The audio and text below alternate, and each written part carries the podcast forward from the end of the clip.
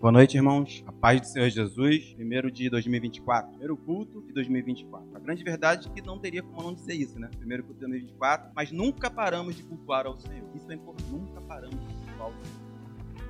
Nosso ano vai entrar ano. Talvez em 2025, se não for eu, alguém vai falar a mesma coisa. Mais um ano se inicia e vamos cultuar ao Senhor. E como todo bom brasileiro, como todo bom cidadão, nós temos aquela coisa de vai iniciar o ano, então eu tenho planos planejar algo, iniciar algo, fazer algo. Tem gente que fala assim, ó, é junho, vou esperar chegar o ano que vem, quando iniciar o ano eu vou começar a estudar, né? A pessoa não pensa assim, vou começar agora. A pessoa pensa, vou começar em janeiro. Outros dizem, preciso fazer dieta, mas vou deixar para o início do ano, vou fazer a dieta. Outros dizem, eu vou começar a fazer uma atividade física, mas assim que começar o ano, passou ali as festas, eu vou começar a atividade física. Outros dizem, eu vou ler a Bíblia, mas assim que começar o ano, eu vou começar a fazer leitura da Bíblia. Planos e planos planos e planos. E quantos agora de nós não nos identificamos com o que eu acabei de falar, não é? Quantos aí? Alguma coisinha aqui. É verdade. É. Outros, eu até já recebi alguns, falaram: esse ano eu tirei para cuidar da minha saúde, vim fazer exames. E outros tiram lá para cuidar da sua saúde. Entende? Como cada um de nós nos identificamos com, com cada coisinha que foi dito aqui, isso somos nós, irmãos. Não tem nada errado em relação a isso. Em planejar, em ter planos. Ainda bem que somos assim, temos planos, temos metas, objetivos. Só que existe uma coisa que para nós crentes é crucial. Nesses planos, nessas metas, nesses objetivos,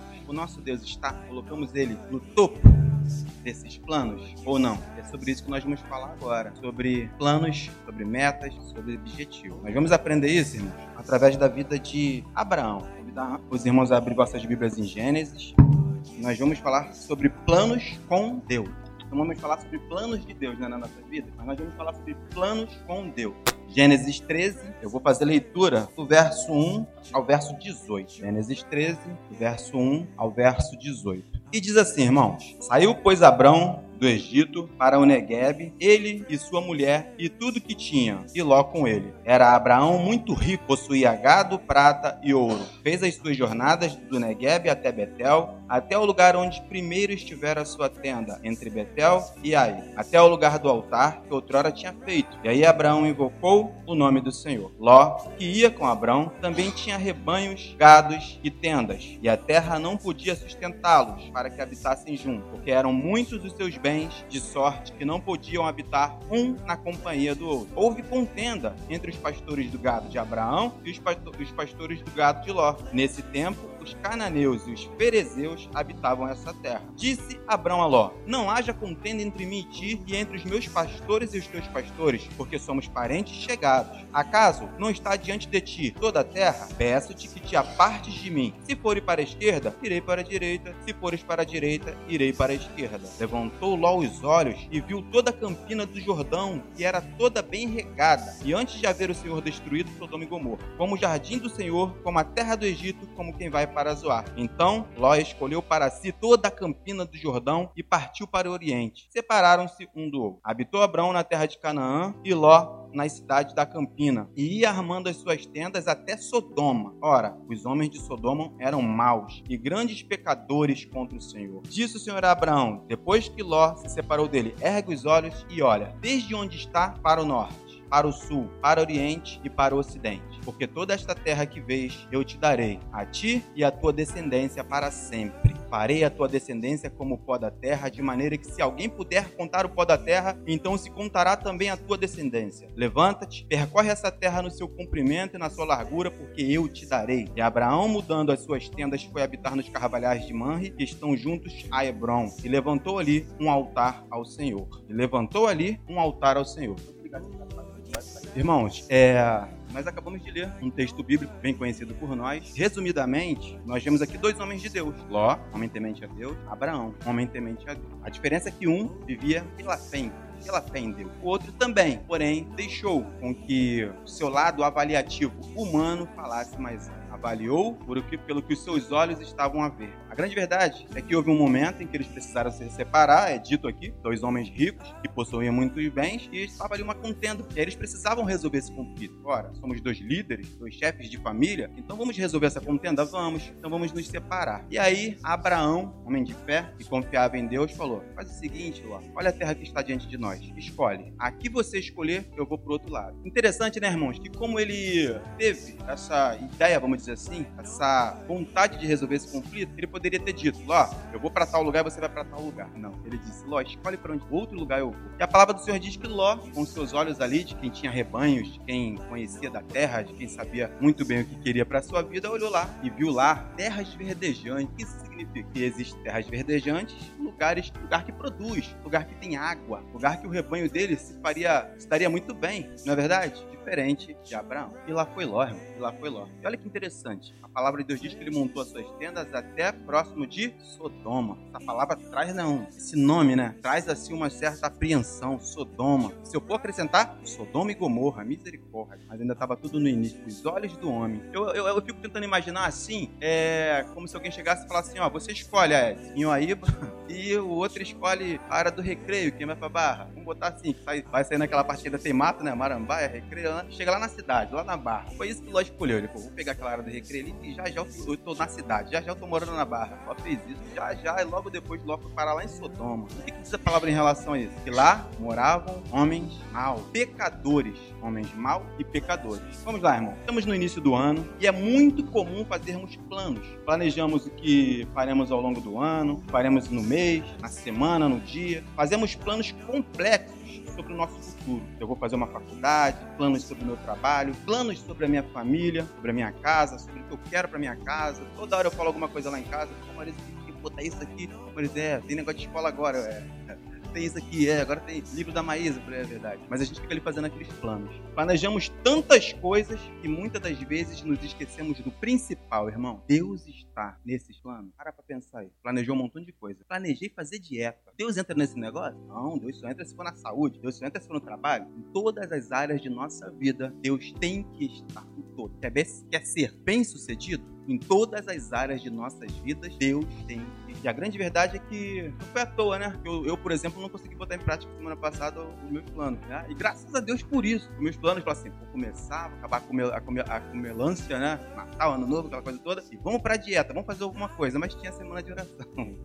e glórias ao Senhor que Deus foi a nossa prioridade. Fizemos aqui a semana de oração. Dificilmente vai dar errado os nossos planos. Porque Deus vem em primeiro lugar nos planos dessa igreja. Dificilmente vai dar errado os planos que você tem para sua família. Porque em todos os momentos de oração que você estava aqui, pedindo oração, agradecendo, agradecendo e orando e pedindo mais e agradecendo e orando, Deus foi prioridade nesses planos. Ainda que você orou por alguém que não estava nem aí, você colocou Deus como prioridade nesses planos. Sabe o que acontece, irmão? Aqui no texto de Ló, Abraão, a gente vê que ele fez uma escolha baseada no que seus olhos viam. Fazemos isso muitas das vezes também, mas esquecemos de perguntar se Deus queria que assim. Sabe por que, que Abraão não esquentou a cabeça? Porque ele estava debaixo de uma promessa. Ele conhecia o Deus que ele tinha. Ele sabia que não era o lugar, mas era quem estava com ele. Ele sabia que não era a terra, mas era quem estava com ele. Ele sabia que não era o que os seus olhos físicos viam, mas o que o nosso Deus estava enxergando para a vida dele. Senhor, meu Deus, eu não sei o que o Senhor está enxergando para minha vida, mas eu entrego todos os meus planos e foi aqueles planos, irmão, você nem pensou a de se realizar em 2024. Você sabia disso? Quando chegar lá no finalzinho desse ano, nós vamos bem contar isso e vamos dizer bem que foi dito pelo nosso Deus no início. Eu tinha, eu tinha uns planos e Deus fez outros, né? porque você entregou nas mãos dele. E vamos lá. E a gente vê que Ló fixou lá os olhos no, no belo, nas belas campinas do Jordão, né? A sua beleza provavelmente chamou a atenção, é, porque era um sinal, né, de presença de água, como foi dito aqui já, e ele previa que ele conseguiria ali ser muito mais bem sucedido que Abraão que escolheu as outras terras que em princípio eram.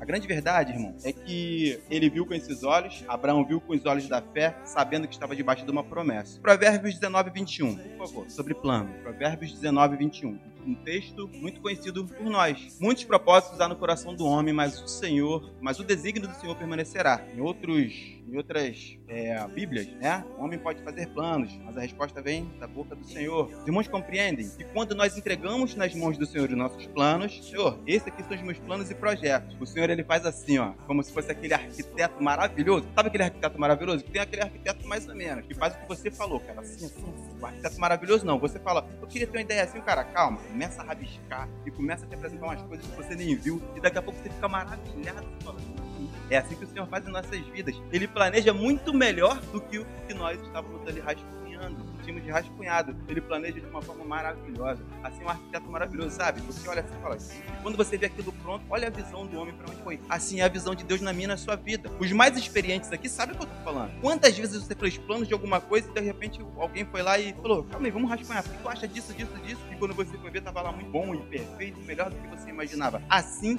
é o nosso Deus nas nossas vidas. Provavelmente a gente poderia chegar assim e falar assim: Para mim, só isso aqui já tá o suficiente. Ó, isso, fazer isso, tá tranquilo, é isso. E acabou. E não íamos passar daquilo, daquilo que os seus olhos viram, daquilo que você consegue é, achar que é bom para você. Essa é a metade do que aquilo Deus tinha planejado em nossas vidas, do que Ele tem planejado para nossas vidas. É por isso, irmãos, que eu creio num céu tremendo e maravilhoso, onde nunca a monotonia, a tristeza, as preocupações irão nos alcançar. É por isso que eu creio num lugar de misericórdia, um lugar que eu não quero deixar de ir, morar no céu, porque o arquiteto que fez, ele é perfeito, Pai. Os seus planos sempre dão certo, nosso Deus. Esse que eu e você entregamos nesse início de ano pouco mais nossas vidas. Eu não sei, irmão, sinceramente, quais são os planos. Eu tenho vários aqui no meu coração. A semana de oração foi toda voltada para esses planos. Sei, na minha mente é o bom para mim. Na minha mente é o melhor para minha família. Mas na de Deus eu não sei. Então eu falei, Senhor, que os planos que estejam no meu coração vá de encontro com os seus, porém sejam feitos os seus na minha vida. Minha oração foi essa. Parece muito assim, ah, mas não. É porque eu creio nesse Deus também, assim como Abraão. E aí a palavra de Deus diz que Abraão foi lá,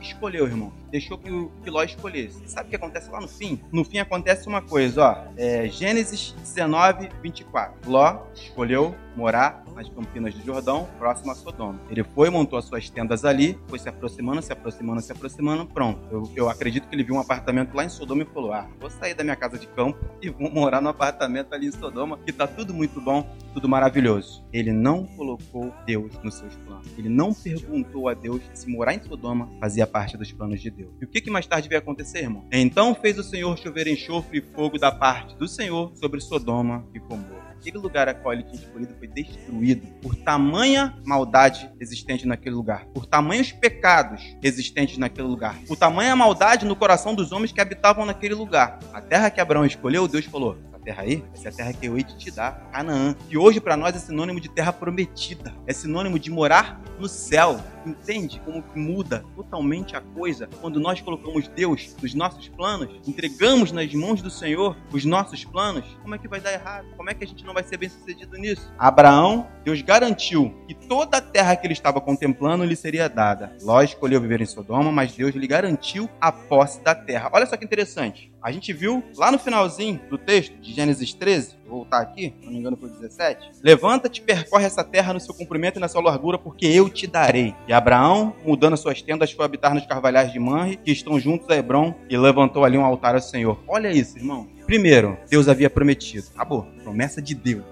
Promessa de Deus. Meu Deus do céu, Senhor, faz promessa em minhas vidas faz promessa em nossas vidas. E segundo, o que, que Abraão fez? Tá bom, tranquilo, tá tudo bem, senhor. Tá bom, vamos, vamos, a fazeres, não? Levantou ali um altar ao Senhor. E quando se levanta um altar, se faz o quê? adora, cultua. Entendeu a diferença? Abraão ficou debaixo da promessa do Senhor, levantou um altar e adorou esse Deus maravilhoso. Ansiedade? passou longe. Na verdade, ele passou longe. Falou: Deus me prometeu, vou levantar o altar e vou adorar. Planejamos coisas, irmãos. Fazemos rascunhos, metas e objetivos. E cultuamos ao Senhor por isso? Levantamos o altar esperando que o Senhor, pelo Senhor, diante das promessas que Ele tem pelas nossas vidas? Ou não? Ou a ansiedade toma conta? E tentamos fazer como, como fez Ló. Olhou e falou: Para eu escolher, é. É para eu escolher aquele lado ali. Ali eu vou ser bem sucedido, vou ter vendas, vou ter negócios, Sodoma tá logo ali. E se a gente for além, a gente vai ver que tudo foi muito pior. Sodoma foi destruído. Deus por misericórdia, Deus por misericórdia falou, ó, Sai daí então. Sai daí. Mas a esposa dele gostava daquilo, virou estátua de sal. Como que é bem pior? Como é que quando Deus não está no negócio, irmãos, o fim de tudo é pior? Sabe o que acontece? Acontece que tentamos com as nossas próprias forças, com os nossos próprios conhecimentos. Eu digo, irmãos, a, a, a palavra do Senhor ela diz que nós devemos nos esforçar, fazermos a nossa parte. Corretíssimo, tá tudo bem. Mas entendendo que é no tempo de Deus e confiando nesse Deus maravilhoso. Outro dia nós falamos sobre aquela coisa que a gente tem de. Toda hora a gente muda de, de, de, de metas e de objetivos. Eu, eu já falando sobre isso. Toda hora a gente muda, mas o Senhor é de uma palavra só. O nosso Deus é de uma palavra só. A gente quer encontrar felicidade a troco de qualquer coisa, a troco de escolhas erradas, a troco daquilo que, que acabou de aparecer, daquilo que é instantâneo, daquilo que é instantâneo. Ah, isso aqui vai me, vai me deixar bem sucedido rápido. Não vai, pode ter certeza, não vai, não vai. Outro dia eu tava conversando com meu irmão sobre isso, ele falou: ah, tem gente que tá ficando rico do nada, né? Caramba, pô, isso tem saber fazer alguma coisa sem fazer nada. Se eu pegar um celular e começar a filmar, eu fico rico. Falei, meu amigo, vai nessa não. A palavra do Senhor diz que é do suor. Os caras não soam, não. Os caras filmam debaixo do ar-condicionado. Tá errado. Tem coisa errada aí. A palavra de Deus nos fala dessa forma. Diz que eu vou suar. Já suou muito, né, seu Afonso? Já suamos muito. E quanto suamos nessa vida? E aquilo que é debaixo do suor permanece. Aquilo que é debaixo de esforço permanece. É duradouro. É de verdade. É de verdade. Aquilo que é assim, que incha rápido, é igual algodão doce, tá? Aquela coisa bonita quando pinga uma água, murcha tudo. Entende o que eu quero dizer? Porque não estão debaixo dos planos de Deus. Nós possamos fazer isso, colocar o Senhor em primeiro plano o tempo todo. Antes de mais nada, tem gente que faz isso. Vai lá e escreve no caderninho. 2024, janeiro, fevereiro, março. Janeiro. Deus no topo dos meus planos. Deus no topo dos meus planos. Ah, tu não faz isso não, não faz não, mas faz aí no seu coração e agora. Deus no topo dos seus planos. Muita gente não está aqui agora para fazer isso. Não pode, não está. Irmãos, é triste demais a esperança se esvair. É triste demais uma pessoa não conseguir entender o que a gente está falando aqui agora, compreendendo que Deus tem que Deus tem que estar nos planos, no topo dos planos da vida dela, dessa pessoa. Ontem eu estava lendo, se de repente os irmãos viram, a internet é isso mesmo, toda hora lê um troço. Eu estava lendo uma carta de uma médica que de câncer terminal, ela já, já faleceu, mas ela deixou essa carta enquanto ela estava viva. Em princípio jovem, falando de, de tudo que ela, que ela tinha, e ela falou: Eu tenho dinheiro, eu poderia viajar para tudo quanto é canto, mas hoje eu não posso porque eu tenho sessões de quimioterapia e qualquer esforço me enfraquece. E ela começou a falar sobre tudo o que ela gostaria de fazer de verdade. Isso é de verdade. Se eu achar de novo, mas é de verdade. Uma carta. Falei, gente, que negócio assim, sabe? Me faz refletir. O crente é, o crente é interessante isso, que faz refletir. Opa, vou, vou voltar, vou fazer as coisas pro Senhor, porque olha isso aqui. Infelizmente, a gente vê ele que não era uma pessoa cristã, mas ela falando das coisas boas da vida que ela poderia faz, fazer e não fez com família, com amigos. Ela dizendo que as coisas boas que ela fez foi realmente com família e amigos, que as viagens, as coisas que ela fez sozinha foi somente para que ela se sentisse bem, mas naquele momento não faziam bem. Mas aquela lembrança da família e dos amigos estavam fazendo ela bem naquele, naqueles últimos momentos. A grande diferença, irmãos, é que nós sabemos que teremos um fim também. Um fim porque essa é a palavra que nós conhecemos, fim. Mas na verdade é o início de tudo. É o início da eternidade. A eternidade com Deus. Sabe por quê? Porque eu escolhi colocar Deus no topo dos meus planos. No topo dos meus planos. E aí, vamos ler aqui, irmão. 1 Timóteo 6,17. 1 Timóteo 6,17. Olha lá, ó. Exorta aos ricos do presente século que não sejam orgulhosos, nem depositem a sua esperança na instabilidade da riqueza, mas em Deus, que tudo nos proporciona ricamente para nosso aprazimento. Vou repetir isso, irmãos. Exorta aos ricos do presente século que não sejam orgulhosos, nem depositem a sua esperança na instabilidade da riqueza, mas em Deus. Mas em Deus que tudo nos proporciona ricamente, aleluia, para nosso aprazimento. Olha o que diz a palavra. O que, que você tem como riqueza na sua vida? Ah, é, dinheiro não é não, porque senão eu estaria lá em Dubai agora. Amém. Mas em que, que você tem depositado a sua esperança? Em que, que nós temos depositado a nossa esperança? Naquilo que eu digo que só existe na terra? Ou naquilo que me pode levar além da terra? Mas em Deus. Irmãos, de uma vez por todas, deposite a sua esperança em Deus. Que a sua maior riqueza seja ter Deus.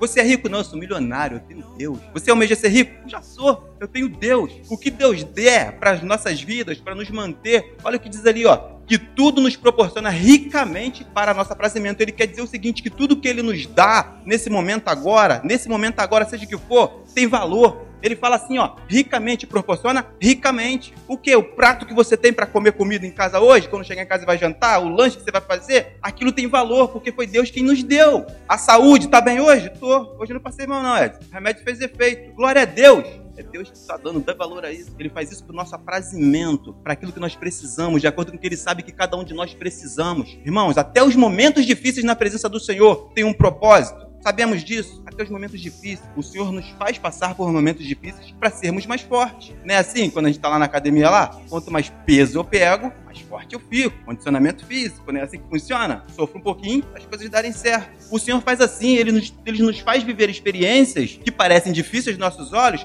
para que nós ficamos mais fortes, para o nosso aprazimento. Nos proporciona ricamente. Então, irmãos, tudo que você passar na sua vida dê valor, porque é Deus que está permitindo. Depositemos, irmãos, nossas esperanças em Deus. E tudo nos proporciona ricamente o nosso aprazimento. Abraão disse para Ló escolher a terra porque ele sabia que a bênção não estava na terra. Bênção, irmão, estava com ele sobre a promessa de Deus. Não precisamos brigar por coisas porque temos Deus. E por sua bondade e misericórdia, e a sua bondade e misericórdia nos segue, é o que diz a palavra. Abraão falou: Ló escolhe, porque ele sabia que a bênção não estava na terra, mas estava com ele. A bênção estava debaixo das promessas que Deus havia feito na vida dele. As promessas de um político qualquer não, de Deus. De um governante qualquer não, de Deus. Então, irmãos, não importam as escolhas que o mundo faça. Escolha Deus. Porque a bênção não está no lugar e nem no local e nem aquilo que os olhos parecem ser bons, mas está em Deus. Para terminarmos, irmãos, Salmo 23, vamos fazer leitura do verso 1 Vou fazer a leitura do verso 1 e 6. Vamos fazer, todos juntos. O verso 1, todos juntos, irmãos, diz assim: O Senhor é o meu pastor e nada me faltará. Bondade e misericórdia certamente me seguirão todos os dias da minha vida e habitarei na casa do Senhor para todos sempre. Amém. Louvado seja o Deus que nós servimos planos com Deus. E o Senhor, que o nosso Deus esteja no topo dos nossos planos, metas e objetivos. Amém, irmãos? E eu agradeço a oportunidade em nome de Jesus.